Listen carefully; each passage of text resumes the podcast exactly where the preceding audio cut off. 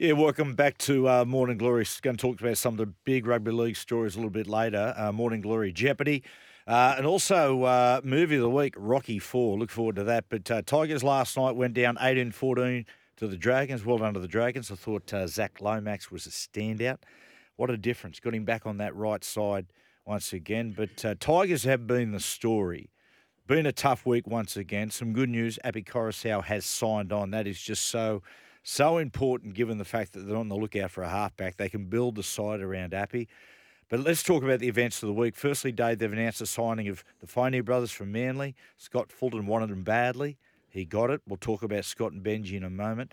They're young men. I've seen them play. They've got enormous potential. They're very good players. Five hundred thousand a year each, uh, a year for four years geez, that's a that's a big go on young guys. It's a significant investment, isn't it, Matty and, and Kempy? Because, uh, and to your point, uh, look, probably your point of view, I'd be, I'd, I'd love to take because I've only watched glimpses, Matty. I've I mm. watched the under 19s, yep, uh, Origin the other week. Um, watched finals, the both the boys play there. Um, I didn't think they were outstanding. I mm. didn't think they dominated the match, um, but they needed they needed some. In this game, you have to be able to sell hope and and the West Tigers have done a, a, horrendous job at selling hope to any supporter out there.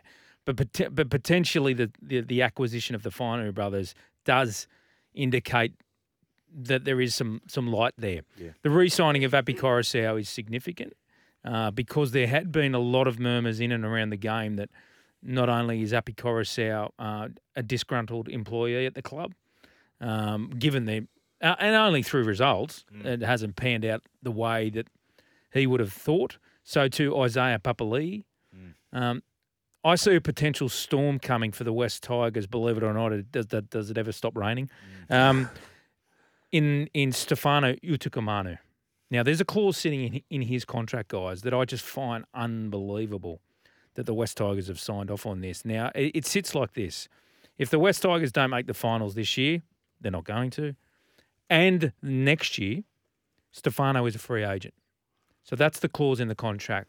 If we don't make the finals, Stefano, in, in this season and next season, you can go to the open market. Now, uh, I hate the crystal ball things, but I don't see the West Tigers making the finals next year. No.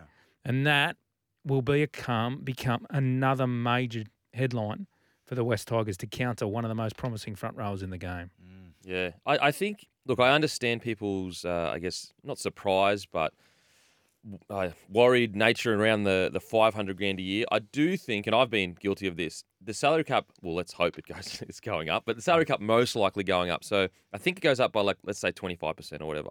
So 500 grand is actually around your 380, 400 of this cap. Mm. So if you were to say these boys just signed on, you know, 300, 380 a year, you'd probably go, yeah, okay, I haven't played NRL a lot of promise, so much promise through the grade. Everyone you talk to that's watched them a lot has said they're fantastic.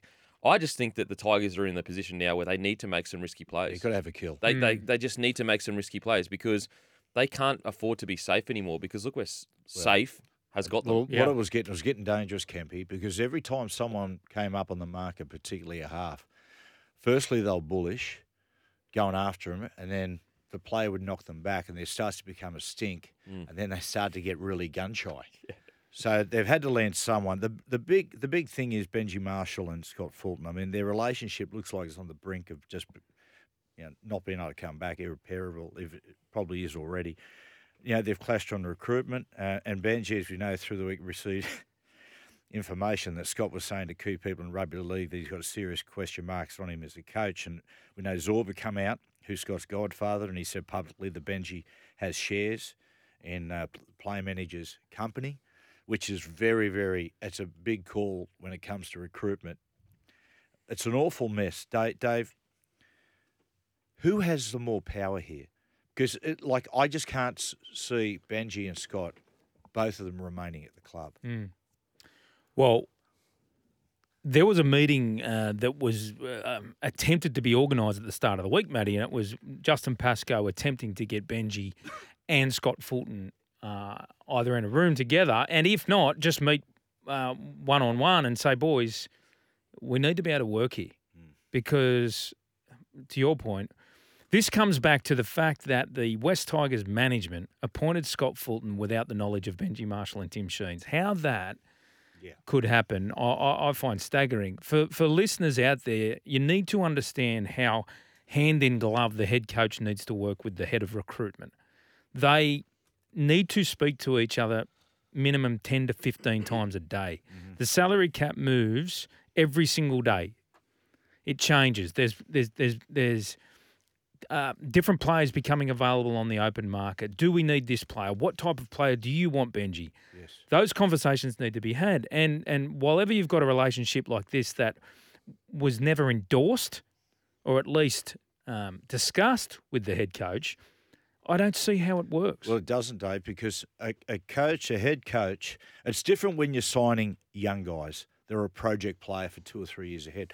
But if you're buying players to go into the first grade side, the, you got to talk to the coach because the coach has got principles and that dictate the sort of player he wants to recruit. And you know, it's you know, I remember we played at Newcastle. Andrew and I didn't want ball playing forwards because we wanted to be the stars. well, one of us did anyway. But no, but but it's true. We didn't want ball playing forwards. We wanted our forwards to just hit the line hard and play the, the ball quick for us. And suddenly, like you, you just have to. Every decision you make as far as recruitment, you got to talk to the head coach. Well, it changes everything in regards to like eh, just a really simple example. I'm a smaller winger. Some coaches don't want small wingers. They just don't. So mm. if a recruitment officer goes out and gets a bunch of small wingers, they go, "Well, my whole game plan is the Penrith game plan. I need my backs to make 200 meters a game. Mm. Now I've got this small winger that's a finisher. That's not what his his job is." And so I, I it's, it's to be honest, it reeks of unfortunately non-footy admin people making footy decisions. One, one, one of the Yeah. most, and, and this is one of the most staggering issues for the West Tigers, um, is uh, a byproduct of all this. And it is the fact that they, while they have, okay, they've recruited the Fainu brothers, but they still haven't found their replacement for Luke Brooks. That's that's It's They haven't got- unbelievable. They haven't got the steering wheel. Uh, that's right. Like they, they, that's that's the big one. That's they've got to get, find themselves a halfback because you see when there was no. Well, ad- it's more than that, Matty. It's it's it's the fact that they they put a deadline on Luke Brooks and came up with the decision to let him go without a solution.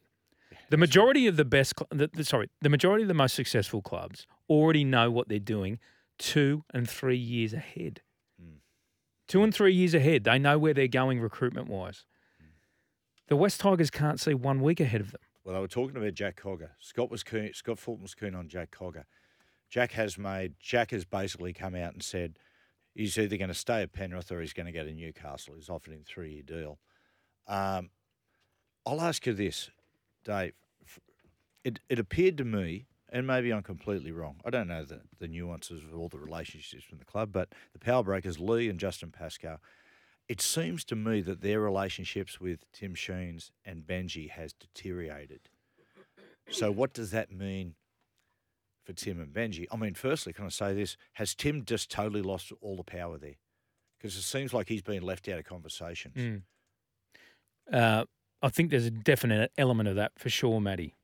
The suggestion that Tim Sheens finishes up at the end of this season just will not go away. In fact, it's gaining traction and momentum.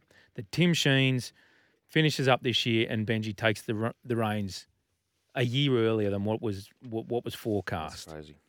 Mm. Like to, to expect Benji to be a one year in ready to be a head coach of an NRL team. Yeah. Like give him again. Like there's all, well, there's always drama at the, the Tigers. There's only one constant. There's only one constant. So sometimes you've got to look at the mirror and go, okay, not working with Tim, didn't work with the guy before, didn't work with the guy before. Yeah. And sometimes you've got to Mate. just take a step back and go, okay, maybe there's they aren't the Mate, issue. They're making Madge like Madge looks like Jack Gibson. at the oh mate, Now the other one is uh, it's come out the Knights through Jeff McCloy, who's uh, uh, iconic in, in the building industry up there and was involved with the Hunter Marin. He's a good bloke, Jeff. Uh, made a phone call to Des Hasler regarding his interest in, in coaching Newcastle. Phil Gardner and Jeff are good friends. It's obviously part of the reason the Titans acted so swiftly. Adam O'Brien's under pressure anyway. Geez, he must be he, he must be twitching at the moment. I, I- like I don't mind the Newcastle Knights you know, you always got to look towards the future. And you know, got when Desi's on the market, you look at it. I think the tough thing for Adam O'Brien and the Knights is like this getting out is what sucks. The fact that That's right. you know, the fact that it almost says, you know, Adam O'Brien, you're not our first choice publicly. Now, you, privately, you can have those conversations because you're a business, you're always going to be looking to improve. But yeah, it sucks that it It's got like, out. it's like hearing your wife ask your best mate out maybe for dinner, but you knocked him back. It's uh, You'd rather your best mate take it, wouldn't you? oh, Like, and the as, as brutal as brutal as the Gold Coast Titans' decision was, it, they handled it, and as brutal as it was on Justin Holbrook, it, it was absolutely the way you do business. Absolutely, it is. The one thing they've been accused of, the Gold Coast Titans, is not being ruthless enough. Well, look at this. Yep. This is what it is. And I know Tino has come out and he was upset by it. And they've said, like, you know, speaking to people at Titans, they said, yeah, he was really upset. Tino's a really loyal guy. I actually, in my opinion, they did Tino a favour. Firstly, he's in the midst of a state of origin uh, campaign.